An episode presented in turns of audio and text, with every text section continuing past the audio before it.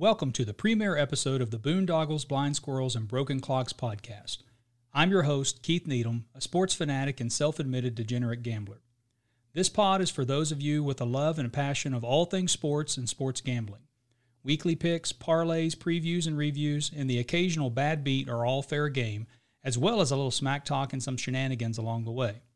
In this initial episode, I'm joined by my good friend and fellow degenerate, Chad Ford.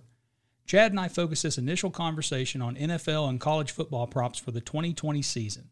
In future episodes, we'll be interviewing sharps and gurus from across the country, and we'll also provide weekly picks and news as the 2020 sports calendar continues to unfold. We're incredibly excited to launch this new podcast on the Sports Pros Network, and we appreciate you, the listeners, for giving it a chance. So, without further ado, here it is the Boondoggles, Blind Squirrels, and Broken Clocks podcast, episode one.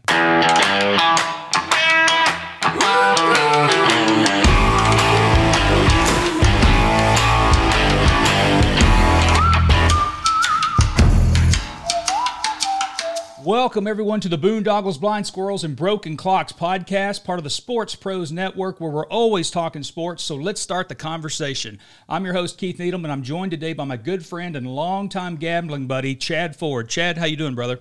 I'm doing great, Keith. Thanks for having me on today. No, excited to have you here, bud. Excited for this this maiden voyage, man. So kind of kicking off the uh, the BBS BC podcast, and uh, you know we're going to be talking about all sorts of things, sports and sports gambling, and that's what it's about. And uh, so so we're super excited uh, uh, to kind of get it going today. But you know, Chad, uh, you know, obviously before we really get going on this, it's important that we show a little bit of love to our sponsor, and that being Chalk Sports Bar, which is obviously a place you know a little bit about. Uh, Chalk is Oklahoma City's premier luxury sports bar located in Chisholm Creek Plaza at 1324 West Memorial Road. Uh, Chad, you put together an amazing team over at Chalk, and our listeners can follow you guys on the web at chalkokc.com or follow you on Instagram at chalkokc. In my humble opinion, it's the closest thing to a Vegas sports book you'll find in Oklahoma, and there's no better place to have a conversation about big wins, bad beats, and all while watching the live action unfold on the dozens of big screens inside. Always the favorite. That's Chalk Luxury Sports Bar. Man, you got to tell us a little bit about how the concept and idea of Chalk came together, and more importantly, how you guys pulled it off. Man, how were you able to to create such an awesome place to watch games and have a good time? Well, I think it all starts with you people like you and I, just damn degenerates, I guess you would say. Is like, who else is going to go throw a, a, bunch of money at big screens at a at a sports bar concept unless someone is uh, really invested heavily into the sports scene? Um, we were uh, honestly, it's just a group of guys that was coming together, and uh, we looked at it as a situation of there was a niche and a need out there at OKC for something like that, and uh, you know what, we just we just went with it um, at the end of the day. And like I said, our our favorite. Uh, place to ever go was probably Caesar's Sportsbook. Uh, just if you if you've ever seen that casino, it is like a wall of LEDs wrapped around there. It's almost like a semicircle. Uh, that we just fell in love with, and we wanted to bring that scene to OKC.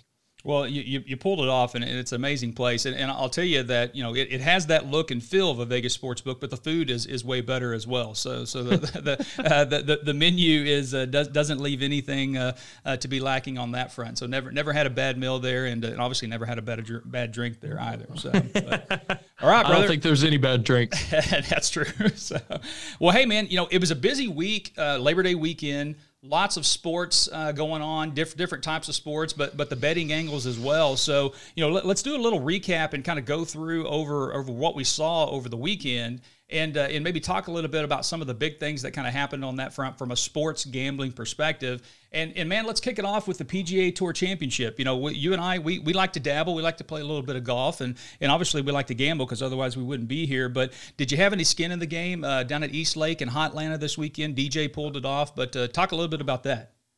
Well, at the end of the day, when I when I looked at the overall screens and whatnot, obviously Dustin Johnson was a huge favorite. Uh, I didn't see too much value on the board with the way they do the setup. You know, Dustin starting at ten under, um, Rahm starting at eight under, and JT starting at seven under. It just makes it tough. Um, to go out there and find value. If you want to find value, it's go and find someone in that four and three under range, like a Hideki Matsuyama or a Sungjae Im or something like that.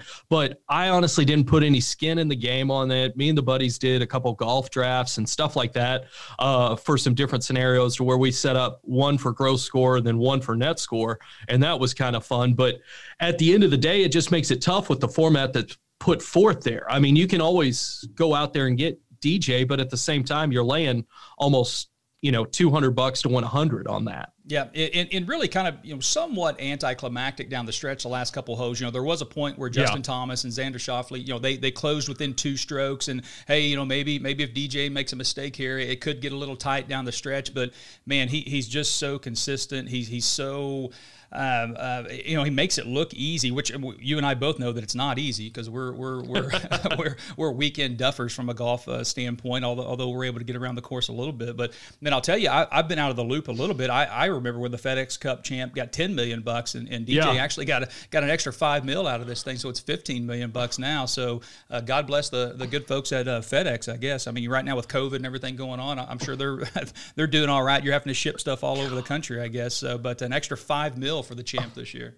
I mean, it, it's crazy to look at how much money is spread across that FedEx Cup. I, I think the total prize pool was sixty million dollars. Um, and and honestly, there's it's not like there's a ton of events that are wrapped up into this thing. Uh, if I'm not mistaken, there was only like 15 or 16 events that lead to FedEx Cup points, which gets you in position to kind of do this thing. And then it, like you said, it's it's three three events down the stretch to where they, you know, they start with 125 and then they knock it down to 60 and then or 75, I believe, and then all of a sudden it's 30. Um, and then you have the staggered starts, and it's just it's a wild format. You know, it's it's definitely like NASCAR now. Yeah, yeah, absolutely. No, that, that, that's a good analogy for sure. So, but yeah, DJ, you know, obviously he'll be the favorite going into the U.S. Open next week, which we'll we'll talk about that a little bit later in the podcast as we kind of foreshadowing uh, uh, some some look aheads to the next week and stuff. But a first, second, and a first during the uh, the, the three uh, three event uh, run here on the FedEx Cup. So a deserving champion. He crosses that off the list. I think it was one of the uh, the major tournaments that he had yet to win. Uh, it, uh, obviously, a couple majors that he's yet to win as well, but um, you know adds that to the resume and uh, will obviously be the favorite going into the U.S. Open. Uh, and at the at the end of the day, it's like a big middle finger, you know, a big fuck you to uh, Brooks Koepka, right? Yeah, you know, and, and that, that's a budding rivalry, right? Or maybe not even a yeah. budding rivalry. That's an established rivalry. I mean, I'm super stoked about that for the Open because those, neither of those guys they hold back. They get a little swagger uh, to them for sure, and so it, it's creating. it's kind of what we need, right? You think back, what 15, yeah. 15 years ago. We had Tiger and Phil, and you know, not not that it was uh, uh, as quite as as open, uh, perhaps the dislike between those two then, but you know, kind of a cold war on the golf course, for lack of a better term. But you know, you need those rivalries, right? That's what makes it good. And you, and you got you know so many of these young players that are coming up on the PGA right now: Morikawa, Justin yeah. Thomas, Xander. I mean, these guys that that seem to be on the doorstep.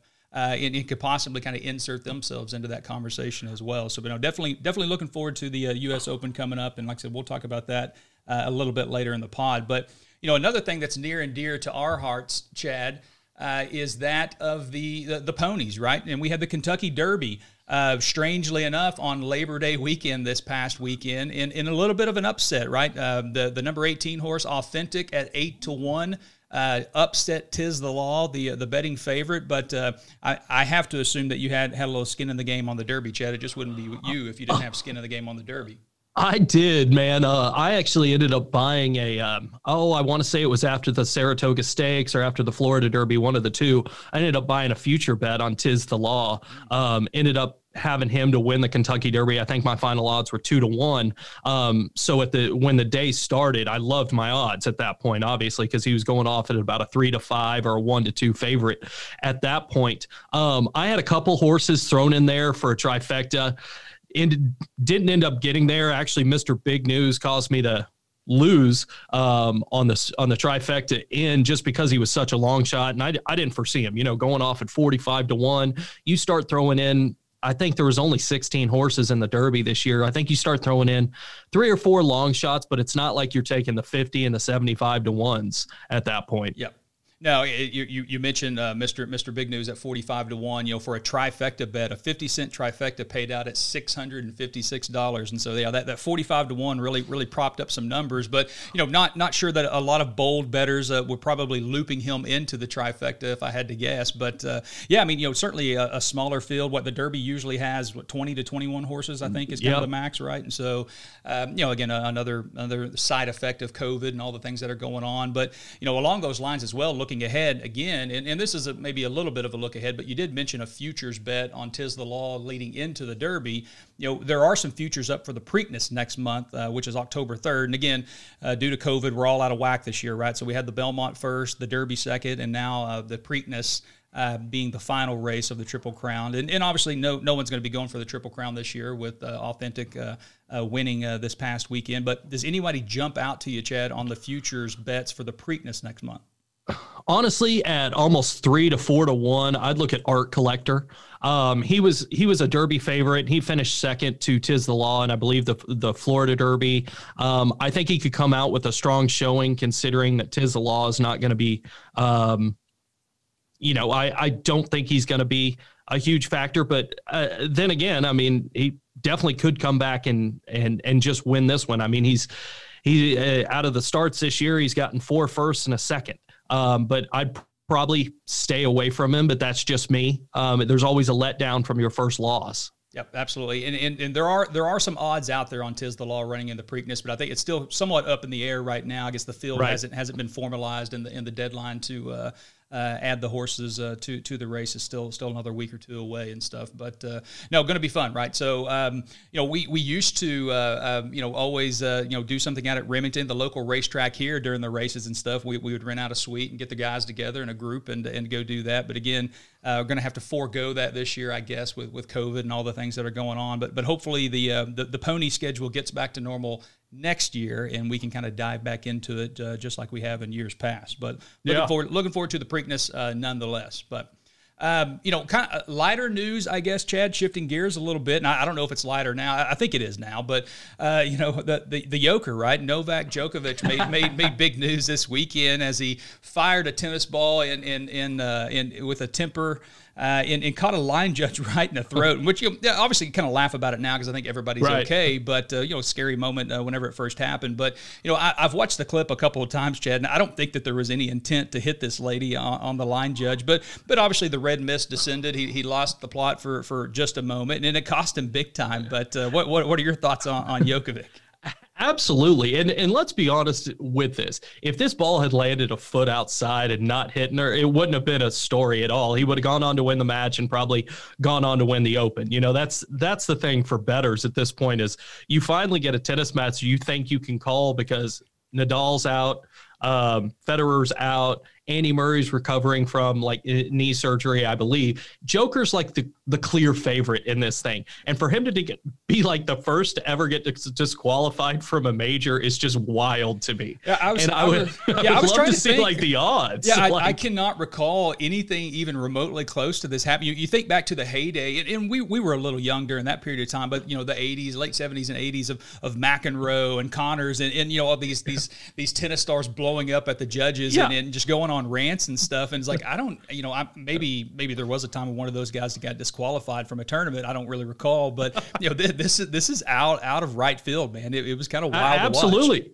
And I mean, even when you think back to Serena, I think it was in the U.S. Open two or three years ago, where we, she was verbally assaulting That's a right. judge yep, yep. and almost got to the point with like touching her racket to the judge. If that doesn't warrant a disqualification, I'm not really sure what does. Like it, you know, in basketball, you're thrown out and all that good stuff. But you know, talk again about what a shitty year Joker's had. I mean, this is the guy that hosted his own tennis tournament during COVID. Yep, thought yep. nothing's gonna happen. A video comes out of him and his buddies like shirtless, like slapping each other on the chest, partying, and then all of a sudden, everybody associated with the tennis tournament gets COVID. Yeah. And he's just it, the guy just needs to go on to the next year. Just, Absolutely. Bail it in. Let's go to 2021 and see what happens. Yeah, yeah. Social media has not been kind to Djokovic in, in 2020, and, and, you know, 2020 has been a rough year for all of us. But but certainly Oh, he, yeah. he's made some bonehead decisions and some bonehead mistakes that uh, it's been easy for the uh, for the Twitter sphere to kind of uh, gang up on Joker, and, and you know perhaps rightfully so. Right, he, he's made some uh,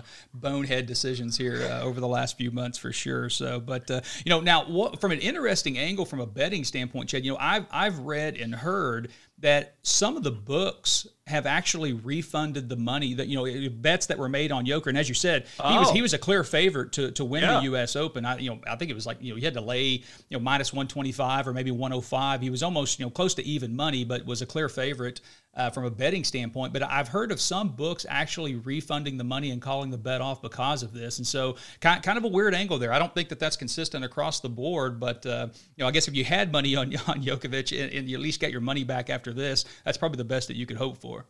Absolutely. Um, I, if I was a sports book, there's no way I'm refunding. At that point, like obviously, when favorites win, it's just the worst thing for sports books at all. And I, you know, it's a slim margin of business as it is. So I think you have to take any win you can get. And look, look, this guy got disqualified. That's a loss. It goes down. I, I'm not giving you your money back. Yeah, you, you think a disqualification? Yeah, disqualification is part of the rules, and, you know, oftentimes you, you see tennis players they'll have to retire mid-set, you know, for an injury or something along those lines and stuff. And it's like, you know, it's not it's not so different from one of those you know types of goofy things. You know, it, th- these things happen in sports betting, right? So a guy gets hurt, you know, so a guy gets two technicals and thrown out of the game. It changes the course of the game in basketball or whatever it is. And so, yeah, I, I was kind of surprised to, to read that and hear that that some of the books were refunding the bet on that because of just the the the super odd and rare nature of of, of the uh, the event that led him to getting disqualified. But um, yeah, you know, I'm not going to sit here and pretend that I'm I'm a tennis. Uh, expert by any means, although I usually do watch the majors and certainly the finals that are associated with it. But uh, yeah, uh, kind of much more of an open field now from a U.S. Open men's side of it, at least. Uh, now that Djokovic is, has been disqualified, and um, we'll see what happens over the weekend there. So, um, what you had, you know, moving on, you know, obviously one of the biggest sports that's going on right now. Uh, in, in something that's near and dear to both our hearts is, is the NBA playoffs. Uh, the bubble uh, is is continuing to move forward. Uh, we've got some games that that took place last night. Obviously, your Miami Heat. You know, I, I got to give you some love on this, Chad. You've been on the Heat. Uh, to kind of take that series, and, and they did so relatively easy over the Bucks, finishing them off last night four to one. Obviously, Giannis uh, had the ankle injury and and, uh, and was out there. And uh, but uh, you know you you got to get to puff out the chest a little bit, Chad. So talk talk a little bit about the Miami Heat pick. I've I've liked the Heat always. I mean, if you looked at the regular season against the Bucks, they just match up so well. And this is what I say about this Heat team is they are a beautiful, beautiful fit team together. There's no one that just has chemistry issues and um like obviously we're from Oklahoma City Key, so we all always knew about the chemistry issues with Russ and KD and how they were going to um affect each other, but at the same time you have to sit there and go, you know, damn, um, the Heat just fit. You know, the, the defensive minded. Here they go. They're going to knock the the socks off of people. Yeah, and you know, in, in Spoelstra, you know, maybe hasn't gotten the credit he's deserved from a coaching standpoint over the last few years. You know, obviously when the big three was at Miami, and LeBron and uh, and Bosh and Wade were all together. It's like, well, the players are winning it, and he he was looked over there. And you know, Pat Riley, obviously, you know, he he his his resume speaks for itself, and putting teams together for the last 30, 40 years in the NBA on that front, whether it be coaching or from a GM standpoint. But uh, yeah, um, yeah, you're exactly right. You know, Butler, um, you know, he, he he he played so well during the series, and and and and you know, I, I think the Giannis ankle injury injury obviously impacted the series, but I don't think that the final outcome was going to change. You know, one way or the other. I think the Heat were going to pro. Uh, we're going to win that series. You know, maybe it goes to six, maybe it goes to seven. You know, who knows? But uh, uh, but no, uh, brilliantly put together team. Well said. And uh, again, kudos to you for making the pick on that front. Yeah, you know, it, they went off at four to one before the series. I had a little bit of money on it, so I'm excited about that. Um, I'm, I'm interested to see who's going to come out on, you know, Boston or the Celtic, or excuse me, not the Bo- Boston or the Celtic, Boston or the Raptors on the other side. I, I have a feeling it's going to be the Celtics, but uh, you know, the the Raptors are so scrappy, and they're they're a lot like the Heat, where there's not just one star. They can beat you with a multitude of fronts, but the Celtics just have star power. Um, they might be young, but I think they're uh, really good. Yeah, I, I mean, I, I agree. Uh, you know, Toronto, are defending champ, right? So they got a heart of a champion, and they're, they're not going to go down lightly for sure. But uh, as, as you mentioned, Boston leads that series three two. The, the, they're playing. They're the early tip tonight, uh, uh Toronto and Boston, and then we have the uh, uh, game four of the Clippers and Nuggets, where the Clippers have a two to one lead in that series as the late tip tonight. Then you know, obviously the other game last night, the Lakers. Um, beat Houston 112 to 102. They took a two to one lead in that series as well. You know, you'd mentioned, you know, we're obviously from Oklahoma City and, and have the ties to uh, to the Thunder there, but um, you know, Russell Westbrook, James Harden, it, it, you know, Jeff Green. Now it's like a recycled uh, Thunder lineup from past years um, that, that's going on down in Houston now. But you know, Houston came out and looked really, really good in Game One, and then the Lakers seem to have tweaked things a little bit now and are starting to come back. You know, who who do you like coming out of the West, Chad? Man, I I still like uh, coming out of the West or coming out of that series, I like the Lakers as it is. I just I'm not betting against LeBron James. Uh, that's just a, a, mantra or whatnot. Now the Clippers look great, but if you're talking about which better team um, and which better do I like, I like I like LeBron and AD to conquer Kawhi and PG. Um, I think PG he, he has a tendency to slip during the playoffs and have those off games to where I don't think Anthony Davis is such a risk on those off games. Man, LeBron James looked great last night too. He just looked in prime form. Um, and I just like I like LeBron James as an offensive player over Kawhi. So if you're asking me who's coming out of the West, I still have the Lakers. I know it's not the the sexy pick. There's a lot of hate against the Lakers, but I'm just not betting against LeBron James. Yeah, and, and you, you got to think that from a TV rating standpoint, you know, the NBA is rooting for that all LA final, right? So you, have got that. Western Conference finals, I should say, you know, the, the premier duos, the premier matchups that, that are out in LA between the Clips and the Lakers. And so, uh, you know, one one seed versus two seed, right? So from a from a playoff matchup standpoint, that's the way you would expect it to turn out. But uh, you know, I, I, I would I would assume that you know perhaps a, a Celtics Lakers or a Celtics Clippers final uh, from a TV rating standpoint is probably what they're rooting for at that point. And and you know yep. that's that would be my pick right now. I, I, know I know you're big on the Heat, and we just we gave them so much love, and rightfully so. But I, I would probably say Boston. Uh, you know the old school classic, right? Give me the Celtics, yeah. give me Lakers, right? I'll tune into that. I'll, I'll eat that up. I've got no qualms with that from an NBA final standpoint. Yeah, and I can't disagree with you. If you if you put a you know a gun to my head and ask me who to take on the Celtics and the Heat, I would honestly probably take the Celtics. I mean, it's a it's a star power guard league, and if you're talking about the guards between you know Jayson Tatum, Jaylen Brown, and Kemba Walker, Kemba Walker, I'm going to take those over Jimmy Butler, Tyler Herro, and Kendrick Nunn, and Goran Dragic. Um, so I would I would tend to take the Celtics as well. Uh, I just think they're young. I think their time is coming. If you look at the Celtics roster, I think the only max contract player they have is Kemba Walker. I mean, Jayson Tatum's only making like seven and a half million a year. Jaylen Brown's barely making eight. Um, this is a roster set up to go get some key parts. Um, in the off season and it would be one I'd want to join if I'm a you know a big star. Like say for instance I mean I, I if Giannis wanted to go to Boston I mean who's going to stop him? You've got Giannis Jaylen Brown um, Jayson Tatum and Kemba Walker all right there um, in their prime and I know Jaylen Brown will probably command close to a a max contract uh, and Jayson Tatum will too when the time comes but again, they're young. Uh, they're they're barely into their first and second year contract or their first and second contracts. I, I think they've got some time to where I look at the Heat and I go, you got to maximize your potential with Jimmy Butler right now, um, and especially Bam Adebayo. Yep, absolutely. And, you know, you, you make a good point there with regards to where the Celtics are at, kind of in their, their their evolution, right? You think about kind of putting a team together, and we see it so often in sports. Absolutely. some of those younger guys that are on their rookie contracts, you know, kind of they, they progress perhaps at a faster rate than than, than than than the average, and that allows so much flexibility for cap space and being able to add parts to a team. And you know, you see it in basketball all the time. You see it in football, right? Yep. So you think back right. to you know a few years ago when the Seahawks were on that run and you know won that Super Bowl, and, and you know Russell Wilson was on a rookie contract, and then you know we saw it just this past year. You know, despite in the offseason, you know Patrick Mahomes got paid for sure, and, and that that contract Absolutely. will kick in. But you know it's crazy to think he's still on a rookie contract, and just the flexibility that it allowed to have a super duper star making you know uh, not not league minimum per se, but you know not not a, you know, a max player, but not a max player contract, and the flexibility that allows you to put together a team. I mean that's a general manager's dream for sure. Uh, absolutely, and I think I mean if you you take it to the NFL, you're absolutely right. I mean I think they still put two years left of uh, Pat Mahomes on his rookie contract before they start hitting that 40 45 million dollars a year, and it's right where the Dallas Cowboys are at, right? I mean with with Dak is they're sitting there going, we want some flexibility. We want to put some weapons out there because they see that's how you win these Super Bowls. If you look back to every Brady Super Bowl, it's not like Brady was getting 25, 30 million a year. He t- he signed team friendly deals, and that's easy to do when your wife's Gisele.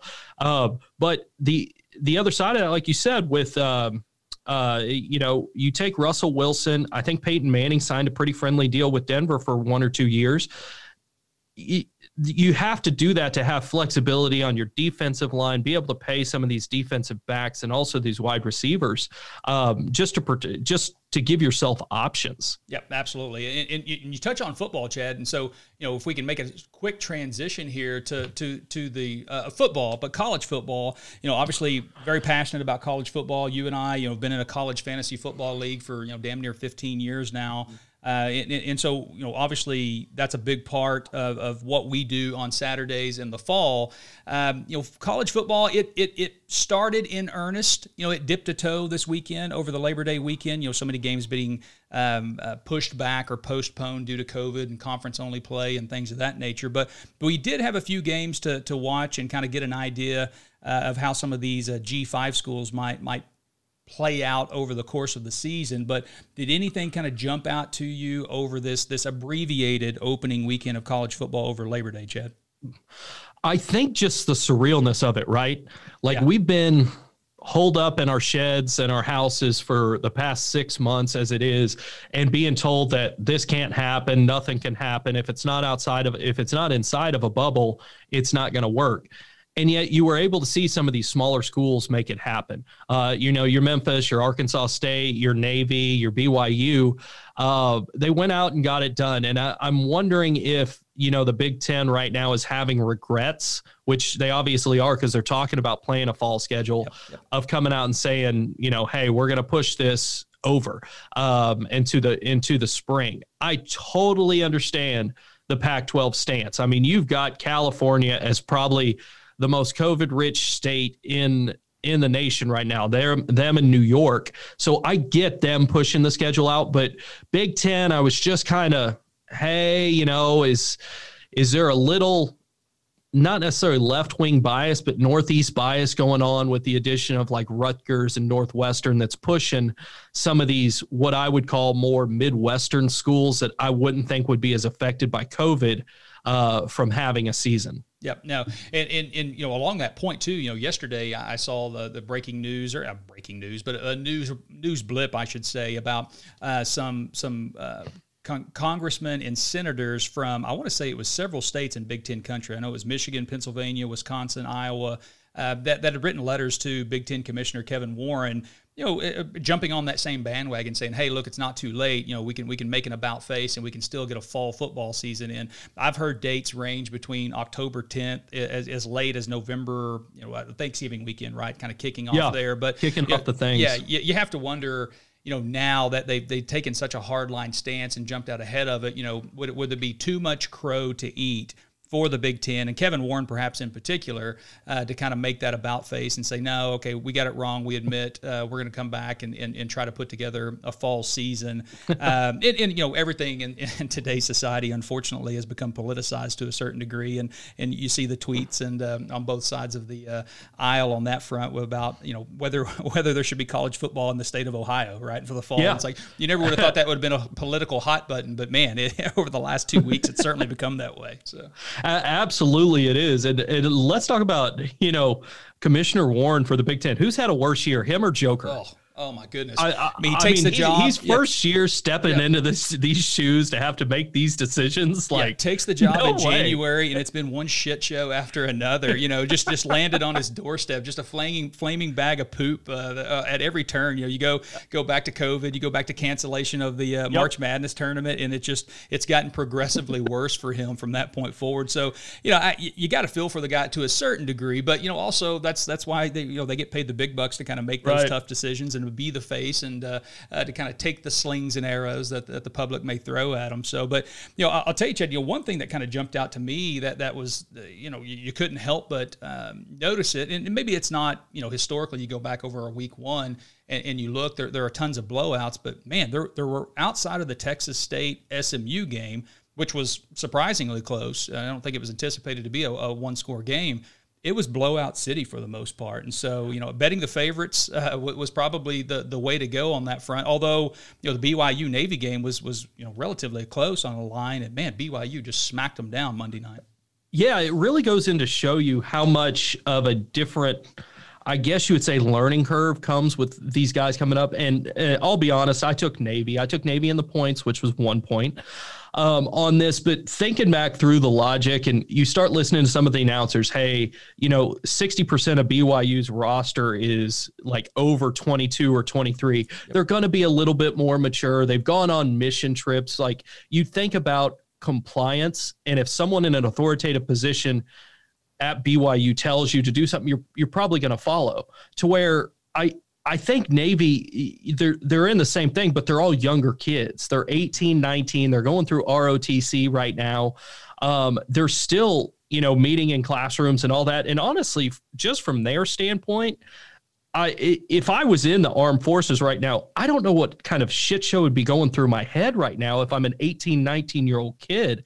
Um, you know, they're talking about different things with the administration and what what's go, going on. And obviously, we don't want to get too political on this thing, but at the end of the day, if I'm if I'm in the armed forces, whether it's Navy, Army, um, Air Force, all that, I'm sitting there going in and in college going, what a shit show is going on and what is my life going to look like in two to three years? Yeah, no, I mean, so the, the most impressive young men, you know, across our country are, are probably those young men that are enrolled and playing football or playing some sort of sports at Navy, uh, the Army, uh, or, or the Air Force Academy. You know, to not only balance the the academic rigors of those schools because they're fantastic schools first and foremost, but you know, to also play a sport, which at most other universities is a full time job in and of itself. Yeah. But then to also you know balance Yeah. in or squeeze in that third element of, of, of the service to your country and the in the uh, training and all the things that go along with that. I mean, yeah, I I, I can't imagine being a 20 year old kid at, at one of these academies getting ready for a football season with all this crazy stuff that's going on. So, uh, you know, you, you you you hope you look to those young men and hope the future of this country is in, in good hands, right? So it's like maybe there's a there's there's a beacon of hope that we can look at there, saying like, well, these are the guys that are really going to be defending us and uh, uh, do, doing the right things on that front. But uh, but no, I, I'm kind of with you. You know, I thought. And, and you saw that play out in the Army Middle Tennessee game, right? So it was 42 nothing Army, just a beat down. And you kind of think that, you know, hey, these service academies, they're probably going to be more disciplined. You know, they're probably going to be able to keep focus. And, and given all the crazy stuff that's going on, would there would there be an advantage there? And you saw it play out there. But yeah, I mean that that BYU Navy game, you know, like you said, you you, you noted that the BYU guys are typically a little more mature, and maybe that factored into it as well. But uh, kind of kind of a surprising result. But um, you know, we'll see if Navy bounces back, right? So I I think they're still Yeah. one of the better teams in that American conference, which you know we'll get to that here in a little bit on, on our prop bets and stuff. But you know that the AAC, you know. I think it's going to be really fun to watch this year. And, and if there was ever a year that you could squeeze a conference champion from a G5 uh, conference into the playoff, uh, you know, you got Cincinnati, Memphis, uh, Central Florida. Uh, it's it's going to be fun to watch and see how that conference uh, develops and unfolds here over the months to come. So, but I'm, I'm looking Yeah, forward to that. it's de- it's definitely this year with only three power conferences playing. Yeah.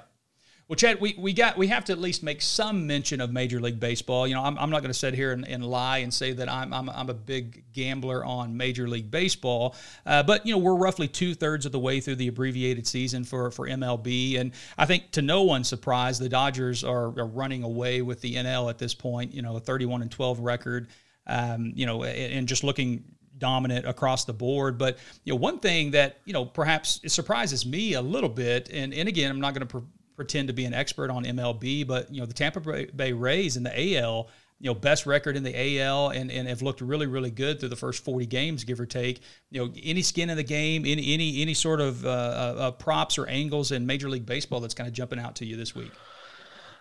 Honestly, not right now. Before the season, I had a little bit of money, uh, or still during the season, I had a little bit of money on the Yankees uh, on the World Series run. I think they got them at five or six to one at, at, at some point. You know, basically, they were the second line favorite behind the Dodgers, and it has been a uh, fire show, I guess you would say, over the past three weeks for the Yankees. Um, they started out like 19 and six on a 50 game slate. They're now 21 and 21 at 50 50 yeah, percent. Lost, lost, five in a row. Yeah, they've lost. oh my gosh, yeah, yeah, they've uh, they've just gone through an absolute terrible time on injuries, and that's been the story the last two years. Like, you know, you've got Giancarlo Stanton, you've got Aaron Judge, you've got these big guys that are out there playing and putting so much stress, torque on their body from the from the hard swings, and yet they're getting these little injuries. Whether it's a it's a tweak to the knee, it's a tweak to the elbow, it's a tweak to the shoulder, you know, a pec muscle or whatnot.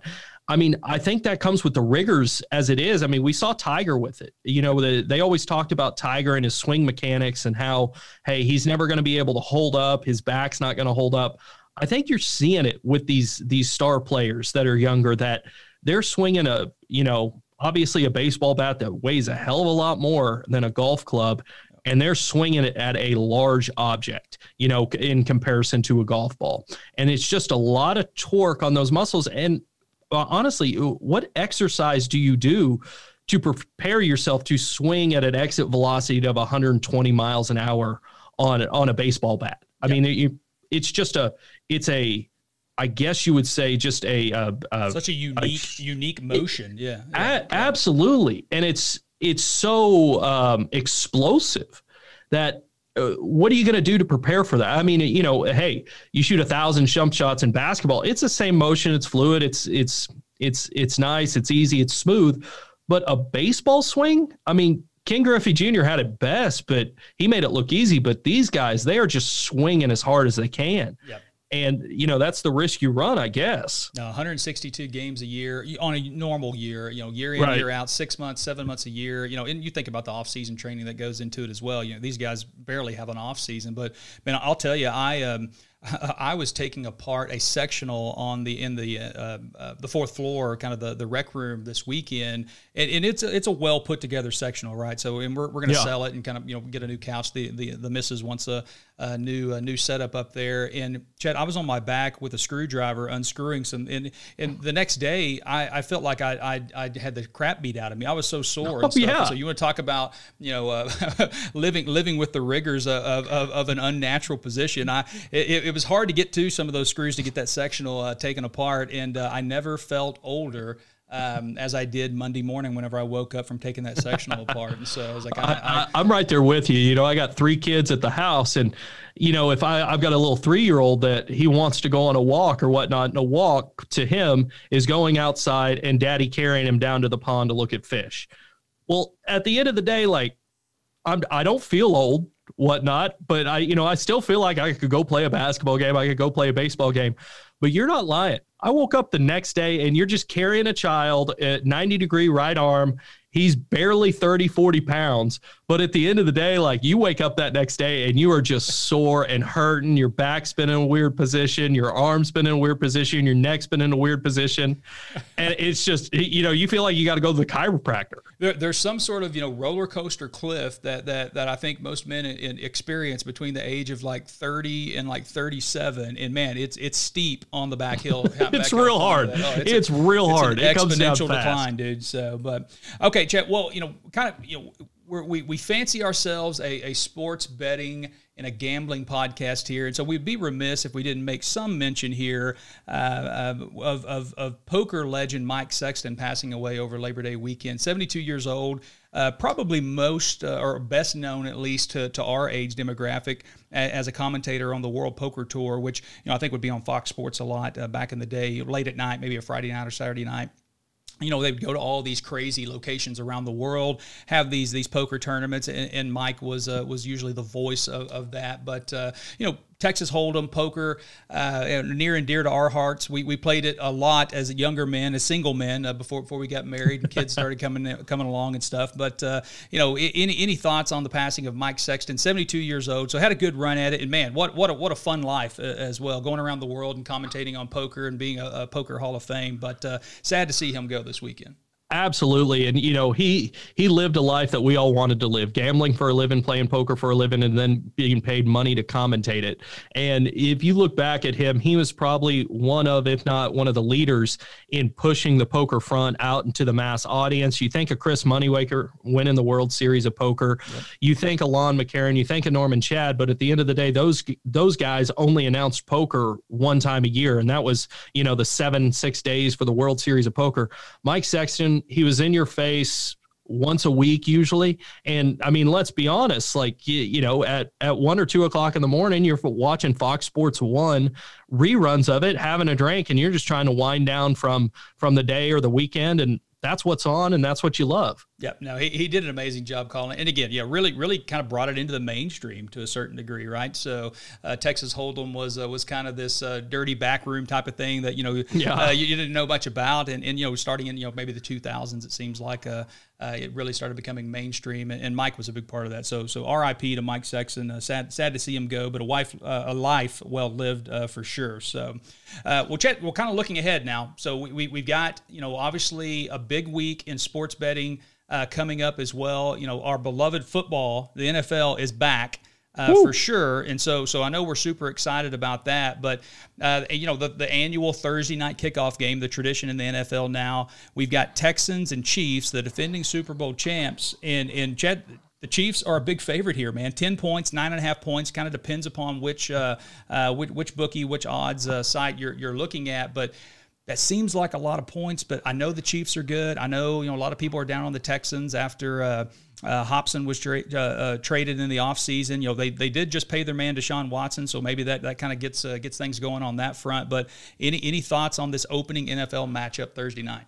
I like you're saying NFL 10 points is a lot depending on what line you get it at but i've seen it anywhere from you know 9 to 10 points at that on that on that end anytime you get double digits you usually play the dog in the nfl um, and i'm wondering if there's a lot of misconception or misguided uh, hate going at the texans you know there's a lot of people out there in the world that are smarter than i am that uh, hate the way Bill O'Brien's running the Texans, um, basically paying his defensive guys. He just paid his quarterback, obviously, but getting rid of uh, some of his star uh, players at wide receiver. It's almost like he's uh, he's taken you know the running back and the the wide receiver stars as he doesn't need, and he'd rather have role players for those positions. Which, hey, I get. You know, um, Baltimore's usually been great at that on the running back by committee com- uh, situation but I, I think it was a little misguided on the wide receiver. Sometimes you just need a guy that can go up and get a ball.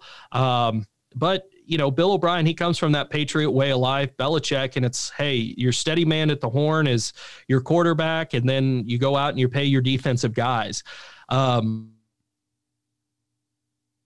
and we'll kind of see it. But I'm wondering if that line is a little bit of misguided hate uh, on there because I would I would think this line would be more about a touchdown on that. Yeah, and, and we've seen in years past too. You know, thinking back over the last few years, at least, you know that that big, you know, all the attentions on the Thursday night game. You know, it's usually you know defending Super Bowl champ or, or perhaps one of the you know the you know Super Bowl uh, participants, and there's a lot of buzz around that game. And the road team comes in and in the underdog and, and kind of ends up mm-hmm. winning that game. You think back to absolutely last year, a couple years ago, the Chiefs went into uh, to Foxborough and just slapped the Patriots around on that opening game and stuff. And so we've seen it happen several times over the last few years. And so you know, I'm I'm leaning Texans uh, from a spread standpoint on, on this front for all the things that you just said. Uh, just I think you get a little bit of value on there. You know, might might put it in a teaser with uh, with yep. one of the games on Sunday or something like that. But uh, I would be a slight lean to Houston on this game. And it, it's so scary because the Chiefs are so explosive. They are. You can sit there and psychoanalyze it all you want that Pat Mahomes got paid, their defensive players got paid, they got a new running back that's spo- I think he's going to be legit and put up big points. I just think this is an opportunity for a um, a slip game, so to speak. I, I just I, I, have a feeling the Texans come out, and I actually think they get a win straight up. Okay, wow, big big pick there. So you could probably get some really good uh, action on on a on a yeah. I think you get plus five fifty or so, yeah, or plus yeah. three hundred, something yeah, like that. Yeah, so three to one, three and a half to one, four to one, somewhere in that range. So so I like it. I like I like the bold action, Chad. So uh, well, also on Thursday night, you know, we have uh, the, the the Power Five conferences kind of kicking off as well, and so the opening game there will be the Miami Hurricanes hosting UAB, and UAB looked pretty impressive uh, th- this past weekend, and their their opening matchup. Um, UAB, you know, uh, probably not a, a super sexy pick or, or, or, a college team that, that a lot of uh, uh, you know maybe mainstream betters uh, and fans are, are, are, aware of, but you know uh, probably the favorite to win Conference USA this year. You know that was a program that was really you know on on on death's doorstep a few years yeah. ago. It, it, kind of you know went away for a couple years. They brought it back, and I'll tell you, Bill Clark's done a fantastic job kind of building that together. And, and they play old school football, man. I'm telling you, they play great defense, and, and they'll pound you. Uh, Spencer Brown at running back, and, and, they just they don't make a whole lot of mistakes. And so you know as it stands right now now, you know, the Hurricanes are a 17 point favorite. Well, I, I, should say they opened at a 17 point favorite. That's come down a little bit to, to 14 and a half, 15, depending upon where you're at. But man, I, I tend to think having a game under your belt might give you a little bit of an advantage. And then obviously you have the Canes breaking in a new quarterback and D'Eriq King, the transfer from Houston. I'm leaning towards the Blazers and UAB here, Chad. Talk talk me out of it, man. I don't think I can. I think I echo the same sentiments with you. As one, Miami's breaking in a new quarterback in D'Eriq King. Now we know he does have a past history, but we don't know what he's done with this offensive coordinator or head coach, uh, and that that always scares me. And then two, like you said, it's you're you're breaking in a new program and we're in unprecedented times. You don't know how Miami's going to act. And let's let's be honest, Florida is one of the precipices of you know this COVID uh, hit, and it's one of those that like how much time did they actually get? Are they prepared? Are they ready?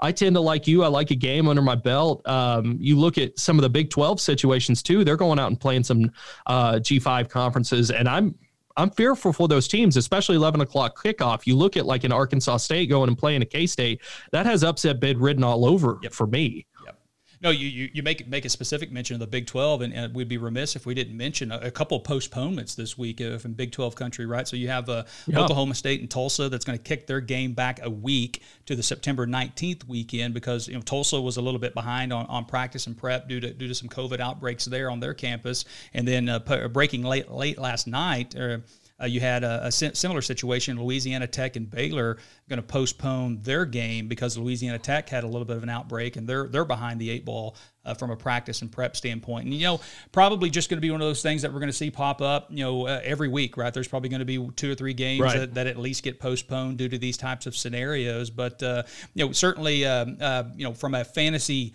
college football standpoint you know, you, you, you have to say that, you know, pushing your draft back as far as you possibly can, which we've done that uh, in, in our league as well. Um, you know, pushing it back as late as you can to kind of see how these things unfold and develop, but certainly plays havoc from a betting standpoint, right? So you have a game, oh, you have a yeah. line you really love, and then the game ends up getting postponed two weeks or a month or however, you know, it, whether it gets played again at all. But uh, any, any other games from the Saturday slate of college football, Chad, that kind of jumps out to you this week? Honestly, it, at the end of the day, like all the games jump out to you because they are one that we're actually getting college football. Now, most of everyone is opening with a a subpar um, opponent at that end, uh, you know. But I, I think the one that did jump out to me, and it just announced too last night, was the Arkansas State K State game getting pushed back. That got it, or not pushed back, but excuse me, it got pushed up to an 11 o'clock kickoff that was going to be a 2:30. Um, another I guess the only one of the marquee games of the weekend, when you look at I guess traditional powers is maybe Georgia Tech, Florida State, um, Notre Dame, Duke doesn't interest me too much. I think it's that's going to be a blowout. I I tend to think Notre Dame's going to come out with some firepower, um, but I. I'm kind of high on Florida State this year. I think they have a bounce back year. Um, we'll see what happens, but uh, you know, I, th- I think I think Florida State's due to have a year to where they at least challenge in the ACC again. Yeah, and, and, you know Mike Norvell coming in over from Memphis, you know, kind of an yep. offensive guru, one of one of the you know highly touted young coaches that are out there in CFB today. You know, makes that move, and, and they've certainly had a tumultuous offseason, as everyone has, but they've been in the news maybe a little bit more than most. But um, you know, it's going to be interesting because you, you, know Florida State certainly has the talent, right? So I, I don't oh, think that that's changed. They, they've still been able to recruit. You know, they, they've had a crazy five years, right? You know, Jimbo Fisher leaving for. Uh, uh, Texas A&M, and, and, then Willie Taggart coming in and, and, and, really not not working out at all. I think that was probably a, an abject failure by, by most, most Noles fans uh, opinion on that front. But seems like they may have the right guy right now in Mike Norvell, uh, just yeah. because of his offensive uh, uh, mind and, what he's able to do there. But you know, it, a big big weekend for the ACC for the most part. They're kind of kicking off, and a lot of a lot of ACC teams playing. You know, I think the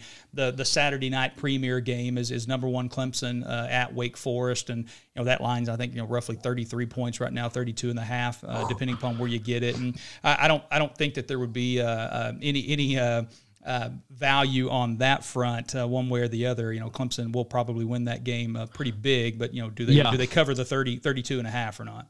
And it, and at some point, if you're a degenerate like we are, you're you're just doing a coin flip, right? Yeah. I mean, you're not betting a full two or three units on the deal. You're just sitting there, man. I'm going to have a drink and I'm going to watch the game. I might as well have something on it. So you know, here's one unit, here's half a unit, whatever. And how do you lean in those scenarios? Mm-hmm. Yeah, yeah, absolutely. No, it, it's. I'm sure that we'll have action on it just just, just because that's what we do. but uh, you know, your, your Texas Longhorns, you know, Saturday night, Chad hosting UTEP. Yep. U, UTEP, you know, got a win this weekend uh, in their uh, Steve, game against Stephen F. Austin, which might be yep. a little bit of surprise, even though it was a it was a uh, you know Stephen F. Austin being a, an FCS school. But uh, any concern, Chad? UTEP going to pull the upset in Austin Saturday night? I don't think there's any concern on that. I'd be remiss to say, but it is Texas. Uh, I would be I would be taking the points with UTEP all day long, getting 42 points 42, there. Like yeah, I don't even know if Texas's offense can put up 42 points. I know Ehlinger's coming back, but we lost a bit of the receiving core. Um, but that offensive line and that defensive line, there's a number of guys on there that are number one slated picks in the first and second round of next year. So it could be pretty good. But again, first game, I tend to think defense rules out. I think it's time hard to get your timing right on the offensive side. So I would I would tend to take the points on it. Yeah. Well, well, kind of you know, moving one day into the future, right? Opening weekend, uh, NFL Sunday is the big day there, and so I'm sure you'll be at Chalk taking in all the games uh, Sunday Sunday afternoon uh, or maybe Sunday morning, right? So I guess maybe get a yeah. little brunch in and get ready for the noon kickoffs here. But uh, any any any matchups from an NFL standpoint that kind of jump out to you in the opening weekend on this uh, uh, Sunday? Honestly, I kind of looked at, uh, and this one's a little off the wall, but I was kind of wondering why the Lions were one point favorite over the Bears. Mm-hmm. You know, and home field advantage is usually say, you know, in Vegas they say two and a half, three points uh, for home field advantage. So you figure like on a neutral field, the Bears are going to be favored by a point and a half or two. But I sit there and I go, ah, I, I, you know, the Bears have their back against the wall. They know they got to come out with something. They're professionals, right? So I don't think the pressure is going to handle to him. Um, you know, I I I don't know. I think I think Stafford. Um, I, I really think he's had a hard off season with his wife and all that. And I know he's the consummate professional, but you know, to how many times can you stay in a system and keep sitting there going, yeah, it's going to work this year. It's going to work this year. It's going I mean, that's the definition of insanity, right? Is yep. doing the same thing over and over, thinking it's going to get better. So I tend to think the Bears actually escape um, Ford Field with a win on this one. Um, and that's where that's a matchup that I kind of look at too. Uh, you know, it, it's the same thing with like the Eagles and the Washington football team. I think Washington's got to be terrible. I think Ron Rivera knows it. I think it's an absolute barn burner over there. Um, I don't know if they're going to burn that whole organization to the ground and try and start over. Um, I don't think it's a situation like we saw with Carolina a few years back, where the NFL actually kind of forced a sale behind the scenes, or or a Steve Ballmer situation. But I think it's excuse me, not a Steve Ballmer situation with the with the Clippers. Uh, but I think it's going to that that situation. I think it's going to be bad, and I think there's going to be a lot of pressure on Goodell to get something done here. And uh, let's be honest, that guy's job is terrible too. Yeah. yeah. Uh, I, I, know he gets 50 million a year, but he gets critics from all angles, whether it's you, I, all the owners, like, and he can't do anything right. If he, if he tries to play it by the, by the rules and do the same thing with everything, all of a sudden he, he's got a power struggle with Jerry Jones. Like what, what's the right situation for that guy? Yeah. You want to talk about a, a, a position being politicized. He's, he's going to piss off half the country no matter what. Oh my so, gosh. But, uh, yeah. Yeah. And, and, you know, he hasn't helped himself right from a PR standpoint and, no. and some of the things that he said or done in the past. But, you know, we, we've made, we've made a couple references to it already, but you talk about guys or organizations or teams that have had a shitty 2020. My goodness, the Washington football team, uh, I mean, they're, they're, they're just ready to go ahead and get this 2020 yeah. season over with, you know, end up with another top five draft pick probably and uh, uh, move on to whatever's next and stuff. But, um, you know, I'll tell you, you know, I've been watching Hard Knocks and I'm sure you probably have on HBO yep, Chargers, well, Chad, but I'm super, super stoked. You know, my Cowboys, Chad, you know, open it up yeah, Sunday night, you know, SoFi Stadium in LA. And, you know, the, the, the pictures from the video or the images of, of that SoFi Stadium is just incredible. You oh, know, it's, it's gorgeous. Disappointing that, you know, there's not going to be any fans in the stadium. And so that, that part of it kind of sucks, but excited yep. to see, you know, the first, first game in that new stadium there Sunday night. And, uh, you know, we made mention of Dak, uh, Dak Prescott and kind of where the Cowboys are at right now. And there's always high expectations for the Cowboys going into the season. We'll, we'll talk a little bit about that here on, on our prop bets uh, coming up in a moment. But uh, I, am just kind of excited to see the feel um, in that stadium for a real game uh, Sunday yeah. night. That's going to be a lot of fun. I, I, think the same thing too with the Raiders, man. The Las Vegas Raiders, like the, those. Yeah. The, these these owners had gone out and built gems of stadiums, and I, I think it's sad on one instance that we're in this situation as we are as a country, but at the same time, it's like man, you just feel for those owners and you just want fans to be in those stadiums, packing them out, cheering on their team, seeing all the cool tech that's gone into some of these these billion dollar palaces. Yeah. Yeah, they, they really are. It's crazy. You know, I don't, I don't know if it started with Jerry's World, but obviously that, that's the one that kind of comes to mind, you know, 10, 10 12 years ago. I mean, it's yep. crazy to think that, that that stadium's kind of getting old now. So I want to say two, 2007, 2008, whatever it was. So 12, 13 yeah. years old now. But uh, yeah, they, they, it's, a, it's an arms race from that standpoint uh, just to kind of see these new stadiums getting built. But uh, that SoFi Stadium and then the Raider, Raider Stadium in Vegas there on the south end of the strip, uh, those two do not disappoint from an aesthetic feel for sure. well, Chad, well, let's get into it, man. You know, kind of the main thing that we wanted to cover uh, for the listeners today was was prop bets, right? Futures bet, prop bets for both the NFL and college. You know, the, the season kicks off really in, in, in earnest this this week, you know, Thursday night um, for the NFL and in the ACC at least. And then Saturday, Sunday is really what I would consider the first real weekend of both college football and the NFL. And so we've kind of gone through and made some made some picks uh, from our point of view as to as to what stands out from us on, on typical prop bets and stuff. And so, you know, the first one that's on the uh, on the board there would be a team uh, futures futures bet on wins who do you like going over from an NFL standpoint this year? And and I'll I'll, I'll kick it off, Chad. In in one of them, you you kind of lent it to me, or at least planted the seed whenever we were talking about this a week or so ago. But I think people are sleeping on the Atlanta Falcons at seven and a half wins, man. I'm not going to sit here and say they're going to win the NFC South. Obviously, you got the Bucs and the Saints that are going to be really, really good in that division. But I think they could be sneaky good. I think they could maybe get into the playoffs at nine and seven or ten and six. obviously, there's an extra wild card spot this year. Yep. I think seven and a half is too low, man. I think that offense is going to be really, really good, and, and I like the over uh, on the Falcons at seven and a half. I, am with you there. I love the Falcons. Uh, I, I just have this feeling that the Saints are going to have a down year. I think it, I think it's about time for the transition from Drew Brees uh, and and where they move on from there. I'm going to tell you the one I look at. You kind of planted the seed with me, so we'll do a little reciprocal there. This for that the Seattle Seahawks at nine and a half. I think I understand the West is good and the NFC is good, but I think they can get to 10 wins. I think they can get to 10 or 11, maybe 12 wins uh, pretty relatively easy. Uh, you know, I, I love Russell Westbrook or Russell Wilson, excuse me. I think he's in the prime of his career and also adding DK Metcalf last year. I think that dude's going to have a monster year for a second year. Yeah, well, we'll get to Seattle here in a moment. You know, I love them, Chad. So, but uh, yeah, I, I I agree with you there. I like that over pick. Well, let's let's go to the other end of the spectrum, spectrum Chad. And this might be one we disagree upon here uh, in in our prior uh, conversations uh, earlier this week. Yep. But on the underside, who jumps out to you from a Twins total from an under standpoint? You know, I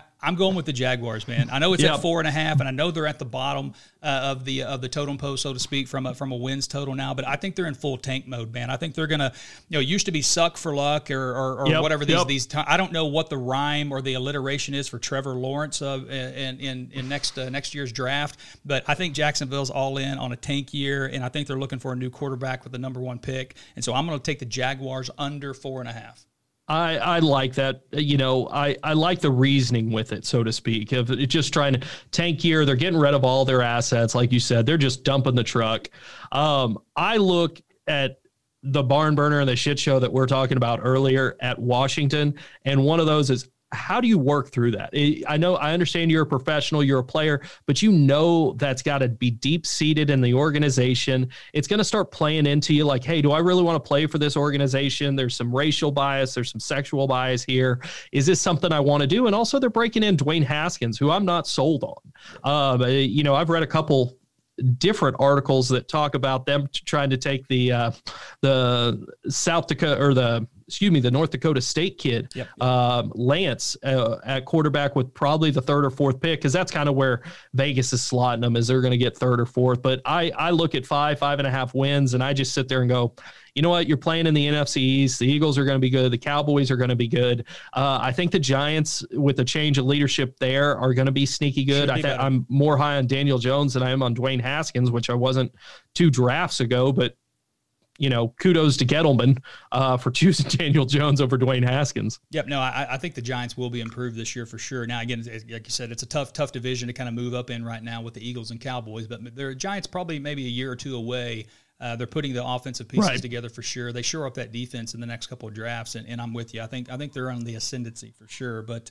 yeah, can't can't argue with Washington either. I, I think that's a dumpster fire, and uh, um, it, it's a race to the bottom uh, between those two uh, two teams. I think, and so so we're, totally. we're, two two good picks there. But well, well, I mean, let's let's let's take a look at what we think from a Super Bowl standpoint, Chad. So who who are you liking from a Super Bowl standpoint? I'll I'll let you go first on this one.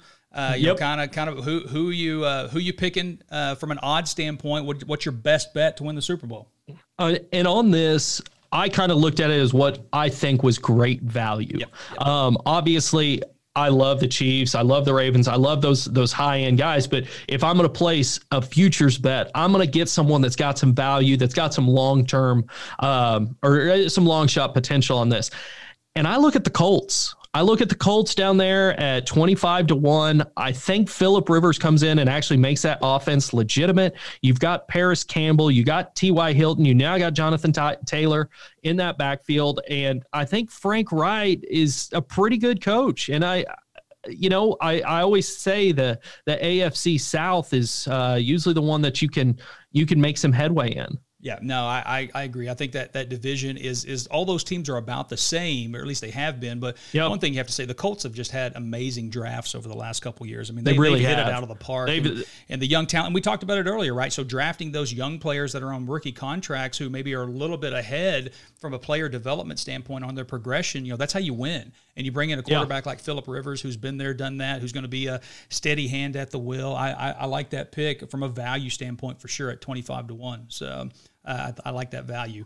Well, I mean, we, we, we alluded to it earlier. You know that I, have got a man crush on the Seahawks this year. I'm, that that ranges between sixteen to one, 20 to one, again depending upon which book you're looking at. But right, um, I, I think I think they've got all the elements, man. They've got the quarterback. Um, they, have got got a solid defense. Pete Carroll, uh, you know, is, is kind of a, a an asshat to a certain degree, you know, from a, yeah. Um, interactions with the media, and everybody thinks back to his history at USC. But the guy can coach defense for sure, and, and, and he's had a lot of success everywhere he's been. You know, even you know, you, you think back to that early Patriot stint and kind of you know didn't yeah. work out there so much, but everywhere else, man, he's been a pretty good coach, and so I like I like the Seahawks at somewhere between sixteen to one and twenty to one for Super Bowl champs. Absolutely, and you you think they've got the foundation built right like it, it's there. It's not like it, you know Super Bowl champions come as a flash in the pan. And so when you look at value, like why are they a bigger long shot than the Cowboys or the Buccaneers in that in that regard? Yeah, yeah, no, absolutely. I, I, I agree totally. So um, no, I, I think that that one will be will be fun to kind of see. That NFC West, man, it's tough. Like I said, they're, they're, yeah. the 49ers are good. The Rams are good. The the, the Colts are Colts are on the ascendancy there. So I, am really going to be excited to see that division kind of play out uh, over over the, the, the weeks to come. So, well, you know, one of the other prop bets that's always a lot of fun to to, to to pick early in the season is that of NFL MVP, Chad. So, yep. um, you know, I, I went with the chalk here, man. So I, yep. I, I, just think I think Mahomes is just going to light it up from a stat standpoint. I think the Chiefs are going to run away with that AFC West. not going to go out on a limb per se and say they're going to get that one seed and get the buy, but they're going to be good. They're going to win. He's going to put up amazing numbers, and so at four to one. Um, you know, we're at three and a half, 350 plus 350 plus 400 again, depending upon the book. I'm, I'm going to go with chalk and go with Mahomes here. Yeah. And I can't fault that pick at all. And when I looked at it, like I, I prefaced this earlier, I looked for value um, and someone that I would sit there and go, I, I know this is going to be out of left field or whatnot. His stats are may not going to be amazing, but he's going to score touchdowns and he's got a defense behind him that I think is going to carry them to the AFC East. I like Josh Allen at 5,000 to 1 or mm-hmm plus 5,000, you know, basically 50 to 1. Yeah, no, uh, yeah, and you have to think that this is going to be the season that the Patriots conceivably could be unseated in the AFC East. Absolutely, right? so, absolutely. I mean, the, the, the, Bills, I think, are the open. favorite. Yeah, I think the Bills might be a slight favorite to win that division, and you can kind of see the progression again over the last two seasons. Yeah. It seems like the Bills are trending in the right direction. They play good defense. Uh, Allen, I think, has been perhaps a little bit better than maybe certainly what I thought he was going to be as a high draft pick uh, of Wyoming for sure. And he so fits he kinda, that offense, right? Yeah, I yeah, mean, it, just a big quarterback. He's got a gun for an arm. He's now got Stefon Diggs, and he can rush. He can rush for hundred yards in a game. Yeah, know, he, and he, that's a, he's such a big guy, but he's surprisingly mobile to be such a big guy, and so he, he right. has a lot of rushing touchdowns. So yeah, I I agree. I like that. I think there's good value uh, from that standpoint as well. Well, uh, let's take a look at uh, any any any thoughts. You know, one of the other fun picks that kind of come in is is that of, of rookie of the year, Chad. So, in, any thoughts from a offensive rookie of the year? Who, who's the best value there?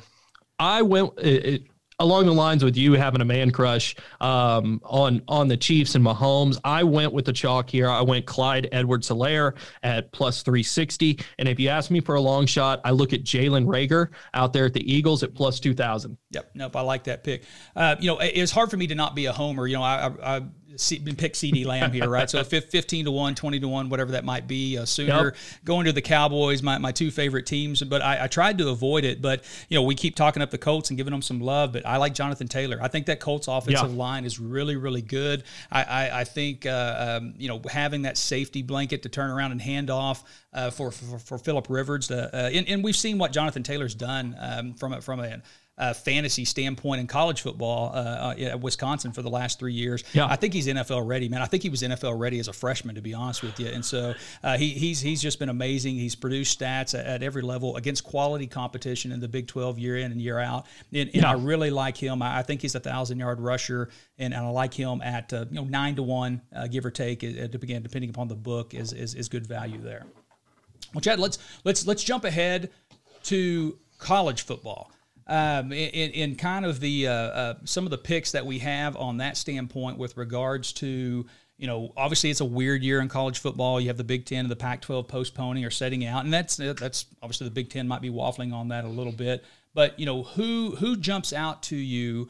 Uh, from you know perhaps making a playoff, perhaps a national championship. You know where where do you see value there uh, from a college football standpoint in this weird 2020 season? I like Auburn, man, at, you know, basically plus 4,000, 40 to 1. I think this is a year they could come out um, of the SEC West. Um, I think they could unseat it. And I think if you make the SEC championship game this year, I think you're getting into the playoff. I think there will be you, will have the Big 12 champion, um, you'll have the ACC champion, and then I think it will be it'll just come down to whoever makes both the SEC championship, so the the winner of the West, winner of the East, and I think at 40 to one that is enough for me to jump. Yep. No, I, I think you know most of the experts, and it seems like the betting odds are along those lines as well. Is that you know two SEC teams is likely to get into the playoff at the year end, yeah. and, and that's that's been the case during normal years over the last few years as well. But there seems to be this sentiment that whoever wins the Big Twelve is going to get in. Whoever wins the ACC, Clemson, uh, is going to get in, and then you know two teams likely from the SEC, uh, obviously whoever the conference champ is, and then maybe that team from the East, right, that doesn't make it uh, uh um, into the into the conference uh, championship, or like you said, uh, as Auburn from the West. But you know a lot of lot of lot of folks are debating about Georgia or Florida coming out of the East, and you know I, I really like Florida to come out of the East. To be honest with yeah. you, I think there's value there. I, I think you know the loss of Jamie Newman this this late in camp. You know he's going to opt out for Georgia.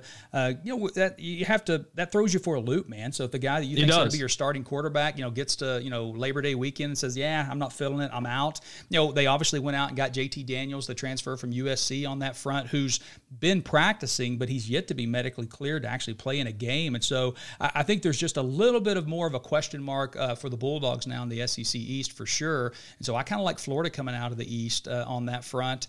Um, and, and, and, you know my, my four four playoff teams this year, and, and you'll you'll get a kick out of this. You'll love it, Chad. But I had Alabama, Florida, Clemson, and your Texas Longhorns. Uh, so so I'm there. There might be a little bit of a reverse jinx on that front to, to pick Texas to win the Big Twelve. I'm, I'm so, sure you're but, doing that, but yeah. in all honesty, you look at Texas on paper, they should be good. You've got yep. a solid quarterback coming back. You have got Bulldogs up front on both sides of the ball, and you've got some defensive help. They should be good. Yeah, but, 16 to 1 to make the playoff. You know, that you're, you're getting some value. So, yeah, absolutely. No, I, I, I agree. You know, obviously Oklahoma at twelve to one to make the playoff there. Um, you know, I think that that's a, that's a safe bet, but I don't know what, what the value there. I, I just think the Sooners have too much too many question marks, right? So, uh, yeah. I, for the most part, everybody seems to think Spencer Rattler is going to do a really good job. He's plugging into that offense that has just put up you know PlayStation numbers uh, for the last uh, five years uh, or so uh, under under Lincoln Riley's direction, whether it be OC or head coach. And so I don't think that will change. I think the defense still may be a year away. They've had some guys opt out. Kennedy Brooks at running back, Jalen Redmond this week, a defensive lineman that was projected to be a starter, had been a starter last year, opted out. And then you still have some guys that are coming, you know, from a suspension uh, from last year. Rhamondre Stevenson uh, and others at running back, and they're they're super thin at running back now because of that. And Kennedy Brooks opting out. I think too many question marks for the Sooners. You know, five five straight years of Big 12 championships is, is an impressive feat, but I think this is the year that Texas catches them because of those elements. Right, you have the senior yep. quarterback, you've got the stud Heisman uh, candidate coming back, and then I think they've got enough pieces to put it together this year. Yeah, and you, you, think about it, I I look at the Big Twelve this year. I, am kind of with you. It's kind of wide open. It's a year that Oklahoma State could sneak in there. It's a year that a TCU could sneak in there. Um, but I, I tend to agree with you. I tend to go talent like I with Celtics and Heat. I'm going to take the talent. I'll take the Celtics. But on this as well, I'm going to take the talent. I would take Texas. Yeah, I I really wanted I wanted to make myself pick Oklahoma State, Chad. I, I think yeah. the elements coming back on offense are all there, and I think they're going to be fun and exciting to watch. You know, Chuba Hubbard coming back at running back, Tylan Wallace coming back off injury. They, have actually had a couple transfers in at receiver too. Yep. I think that offense is going to be absolutely loaded. But there's still question marks on that defense, man. I think there's they're probably going to lose a game 45-42 along the way that maybe they shouldn't, right? To yeah, they need they need a defensive or, stop yeah, and yeah. they just can't get it in the final seconds. Yeah. You know, that's that's always been the thing with Mike Gundy, right? Yeah, and, and um, I think they're going to be good, but I just I can't make myself pick them to win the conference. But they're gonna, they're a tough out, right? Yeah, they're absolutely. a tough out, but they're always going to drop one or two. Yeah, yeah, and and you know we we t- so we talked about SEC, we talked about the Big Twelve. Any is, is there any discussion, Chad, on picking anyone other than Clemson in the ACC? Obviously, you got to lay a ton of money, and there's no value there. I, I, I, I thought that there might be some value on North Carolina at 16 yeah. to 1 but man clemson's a big like favorite that. for a reason. you know, you know you got Mack Brown coming in there and it seems like these kids love Mack Brown. Like he he is universally loved wherever he can get. I just think i'm, I'm with you. I think the talent that clemson has may be too much to overcome. If i if i had to put money any money on it i might look at miami. I might look at notre dame. But it's I don't think a long shot's coming out of here. You're not seeing NC State. You're not seeing Louisville climb to the top of the heap here. Yeah, no, and that I'll tell you that the game that that could determine uh, at least who's a factor in the ACC outside of Clemson is when Notre Dame goes to North Carolina, and I think that yeah. game's towards the end of November. And I, I looked at North Carolina's schedule, and that's kind of what I lean that way. Is that man, I, they've got a chance to be 7 and 0, 8 and 0 when, when Notre Dame comes to town, I think. And so I, I think that that momentum might get them there. And, and, then, you know, maybe they drop one along the way, but if they can beat yeah. Notre Dame, you know, Clemson goes to Notre Dame, I think, in early November, and that's obviously going to be a big game to watch too. You assume that maybe Clemson wins that game. Notre Dame has one one loss on the record, and if they go down to North Carolina and Carolina gets them, you know, I think Carolina could be that that that second team that gets in the ACC championship. But I think Notre Dame's going to be really good this year as well. So obviously, they, yeah. they've got they've definitely got no guarantees, but I'm I'm not betting against Clemson. Yeah, yeah. Well, well, let's take take take a quick look, Chad, at the American Athletic Conference. You know, we mentioned it earlier that you know maybe this could be a year that the AAC, a G5 conference, slips someone into the playoff you know, Central Florida is the heavy favorite there at, at minus 110, but you you get some decent value on Memphis and Cincinnati at plus 400 there at 4 to 1. Anybody jumping out to you on the AC, AAC, I should say? have these odds changed to give Navy, you know, oh, yeah. after after their butt whooping at BYU, did they go down to six thousand to one? Come probably on. getting some better odds at this point than twenty five to one on, on, the midshipman for sure. Man, I was kind of, uh, you know, I I get it. You know, Memphis came out as their first game. They still got a win over Arkansas State. They were favored by eighteen. I think they ended up winning by ten or thirteen, something like that. I think thirteen. Yeah. Um, but they were a little disappointing, right? But at the same time, I give everybody a pass on their first game. Kind of just get a win under your belt. Anything's good at that point, and we'll go from there. But I, I would tend to lean more Bearcats at that after watching the Tigers. Yeah, a lot, a lot of people are on Cincinnati heavy this year, right? So you know you got you got you got a good defense. Uh, they seem to have all the elements there. They were so close last year, right? So Mem- you know Memphis beat totally. them twice last year, uh, and both games were really really close. And so you know does, does Cincinnati kind of kind of jump ahead? You know Memphis obviously had you know arguably their best player Kenneth Gainwell. He opted out right before the season started, and and I lean ever so slightly towards Memphis uh, just simply because of Brady White, senior quarterback. I, I do yeah. think you have some continuity there with Ryan Silverfield staying. You know, he was the offensive coordinator. We talked about Michael Norvell going to Florida State and taking that job uh, in the offseason. I think you can have some continuity there. And, and I think that that offensive scheme over the last five years, you know, they, they've had, they've tremendous production from the running back position. So losing Gainwell, that hurts, that stings for sure. I think Rodrigues Clark and, and, and a couple other younger guys, um, they, they played well, you know, at least statistically against Arkansas State, uh, put up some decent stats there. But, but I think those guys can, can, can at least – offset the loss of Gainwell and be competitive. But you know, it's it's going to boil down to that three way. You know, during the regular season, right? Central Absolutely. Florida, Memphis, Cincinnati. You know, who who beats whom, and then who who's able to get over the other in the conference championship. Yeah, that round robin right there between the three, and you could you could le- realistically see all three having one win and come down to like point yep. differential or common opponent type stuff. Yeah, it, it, I mean, I think it, I think you're right. They, they could all have one loss, and, and their only loss is to each other in some sort of round robin thing. And so, see, seeing who gets into the uh, the conference championship game might might be fun on that point. Uh, well, Quickly, Chad, we'll touch on Conference USA and the Sun Belt, the, the, the remaining two conferences. We talked a little bit earlier about UAB. You know, they're kicking off against Miami. Uh, it's their, their, second game, but Miami's first game Thursday night. Uh, and and they're they're a pretty good team. And obviously, the value there from the betting odds standpoint is showing it, right? They're the favorite at plus 225. Uh, yep. And then second behind them is Florida Atlantic and Western Kentucky at five to one. Uh, anybody jumping out to you in, in the Conference USA? Uh, not taking Southern Miss, I'll tell you that. um, so to fire your know, coach after week one, yeah, oh, after one, not, not one game, yeah. you go. And now they got a 30 year old running the program. So I'm like, okay, good luck to you. Uh, I like FAU here. Um, I think traditionally they've been pretty good. You know, I, I love the story with UAB though. Like you said, it'll be interesting to see if their football program does stay around after this and being canceled within, you know, five years of each other or whatever yeah, yeah. because of COVID. So we'll see. No, I, I, I, lean towards the Hilltoppers of Western Kentucky. You know, I think yeah. they overachieved last year, and, and, and I think they're a little bit ahead of schedule on that front. Um, and, and, they play really good defense, right? They're really solid. They're not flashy. You know, you think a few years ago, you know, Western Kentucky was throwing the ball over the field. I think you had one of the Brohms there, uh, yep. uh, and, and, and, they were known for kind of opening it up and, and, and you know scoring 50 points a game.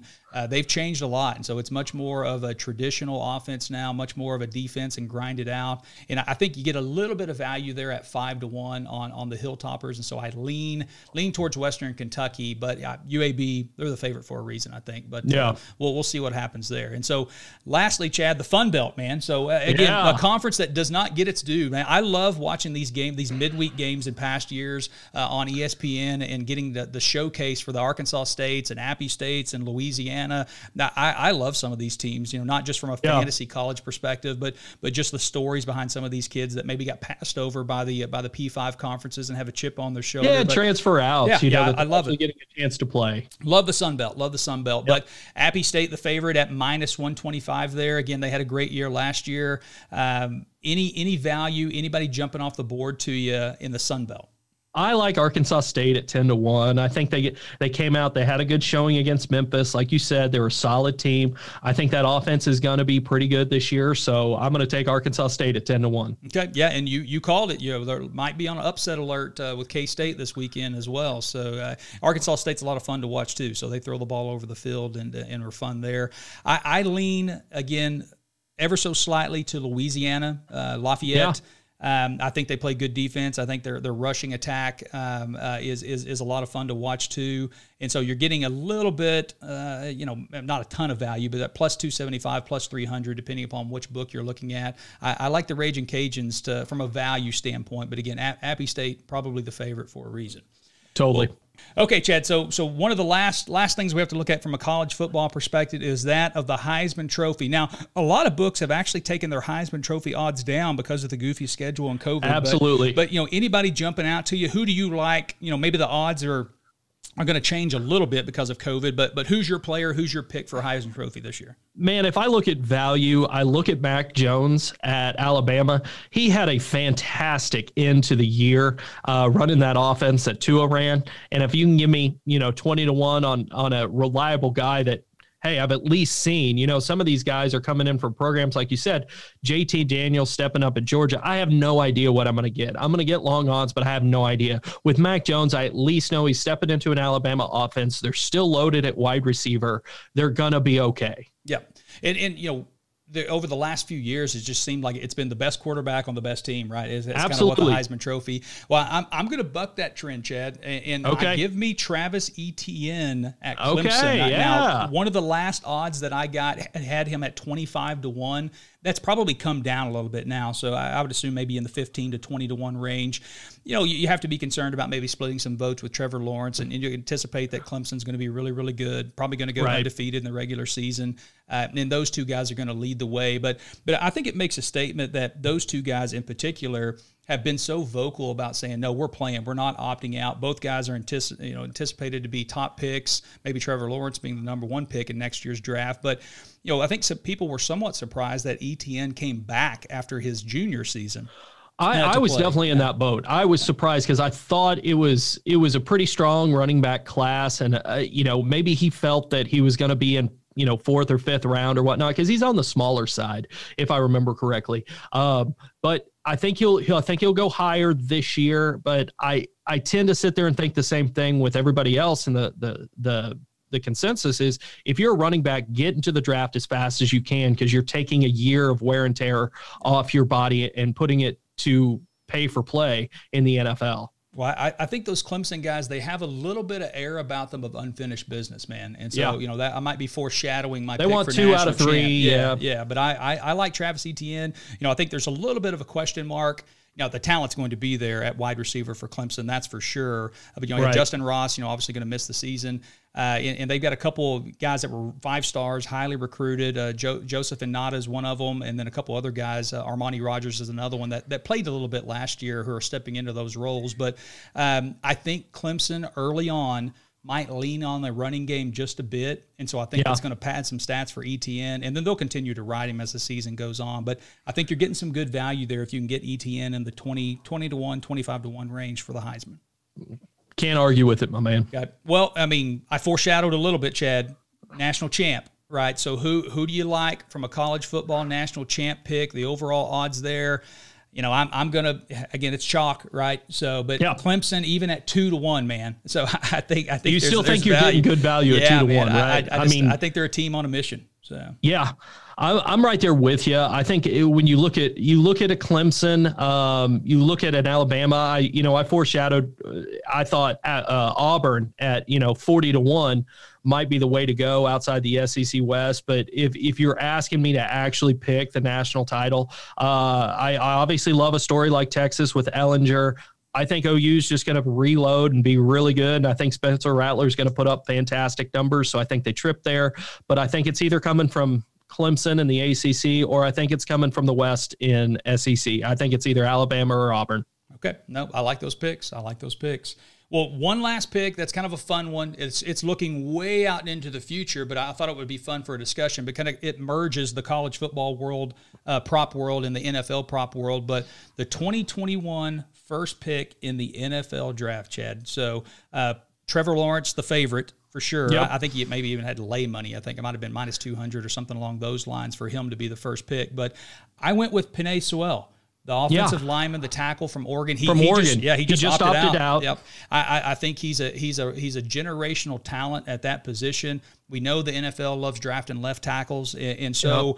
you know you're getting some a little bit of value at six to one, seven to one, depending upon the book. Now, again, I think Lawrence is the favorite for a reason, but if you want to have a little bit of value, I like Penei Sewell of Oregon. I, I love that pick um, because I do think he's going to go in the top three. I think he is a generational talent, and I think this is a year that you might see NFL executives err on the side of caution, especially with COVID and all that stuff that's going on, and who's actually playing and whatnot. And if you get an offensive lineman that has less wear and tear on his year, wonderful. Um, I, I think the number one overall pick in the NFL, like the past five years, has been someone from out of nowhere. I don't think anybody expected Baker Mayfield. No one expected Kyler Murray. No one expected Joe, Joe Burrow, Burrow, to yeah. jump up there. Same thing with the Heisman Trophy. So, uh, you know, if you're asking me off historical and looking at the past five years, I do think it'll probably be a quarterback at some point. Um, which quarterback it will be, I, I couldn't tell you. I look, Mac Jones at Alabama looks good to me. He's he's a big, strong kid and all that. But I think I think having an offensive tackle or a defensive edge rusher is a very safe pick right here. Uh, so I'd look for a guy to make a name this year on that. One guy that I would I might actually from out of left field. Um, I think you had him in your college college fantasy football team. I look at Ja'Marr Chase out of LSU, and I know he's opted out and all that, but that is a big, strong kid, and he was just too young last year, and every NFL exec wanted him. So you might see someone come up that maybe gets the number one pick that likes their quarterback that sits there and goes, "We're going to pair him with the best offensive player in the draft," yep. and I think that's going to be Ja'Marr Chase. Yeah, I was I was somewhat surprised that Ja'Marr Chase waited so late to opt out because you know what yeah. what does he have left to prove? He had a statistical season that was completely off the charts. He wins a national championship with LSU. You got Joe Burrow throwing you the ball. You know, yep. I would anticipate that LSU probably comes back to earth a little bit this year. They Absolutely, so much talent. Uh, the SEC West is so tough to begin yep. with. I, I, I like them to fall back, and so Probably I like a, seven, a three, a six and four I, type I season for him. I agree totally. I, I, think six and four is conceivably in play, but six and four, seven and three is probably about where I'd pick them as well. Uh, but but you know what? He has nothing left to prove. Probably a smart business decision. The tape's out there, man. So and he's gonna he's right. gonna he's gonna test off the charts during the pro day and stuff. And so I don't I don't think he does anything uh, to, to improve his stock by playing this year on what would conceivably probably be a depleted LSU offense this year. So absolutely, probably be facing a lot of double teams if he did play. So yeah, absolutely, he just hurts his stock. Yeah, yeah. Well, well, Chad, man, I think we've covered it all in this initial podcast, man. This this is a mega cast, dude. So this, this premiere edition is almost ninety minutes long now, and so so I, I think all that's left now is to is to really to watch the games and see what happens, bud. But you know, for our listeners, Chad, you know, where's the best place to follow you and some of your picks and everything that you've got going on at Chalk and, and then elsewhere as well. Actually, uh, it's at Chalk. It's at Chalk OKC. If you're on Twitter, it's at Chalk OKC on Instagram. I think we're going to do a little um, pick them this year with a, with some of me and some of my staff out there, and just have a little fun with it. So you can see some of those picks coming up on Twitter and Instagram. Well, that you got you guys got the got the handle there at Chalk OKC on Instagram. Follow uh, everything that Chad and the guys are doing there, and and I you know go go go check it out, man. If you haven't been to Chalk yet, you're you're missing out. it, it is a incredible experience. It, there's no better place to watch the game and have a beer and, and have, have some good food while you're at it as well. But well, Bud, I appreciate you joining me on this maiden voyage here, and I look forward to the next one. And you know, while th- this will wrap it up for episode one, you know, the conversation doesn't end here, gang. So to keep it going, to also keep up with everything we're doing over at the Sports Pros Network, you know, check us out at fantasysportspros.com or on Twitter at sports underscore pros, and that's pros with an e, P R O S E dot com, and at sports underscore pros, P R O S E. Well, enjoy the games this week, Chad. You know, we'll talk to you next week, bud. And don't forget to check your tickets, gang. Take care and good luck out there.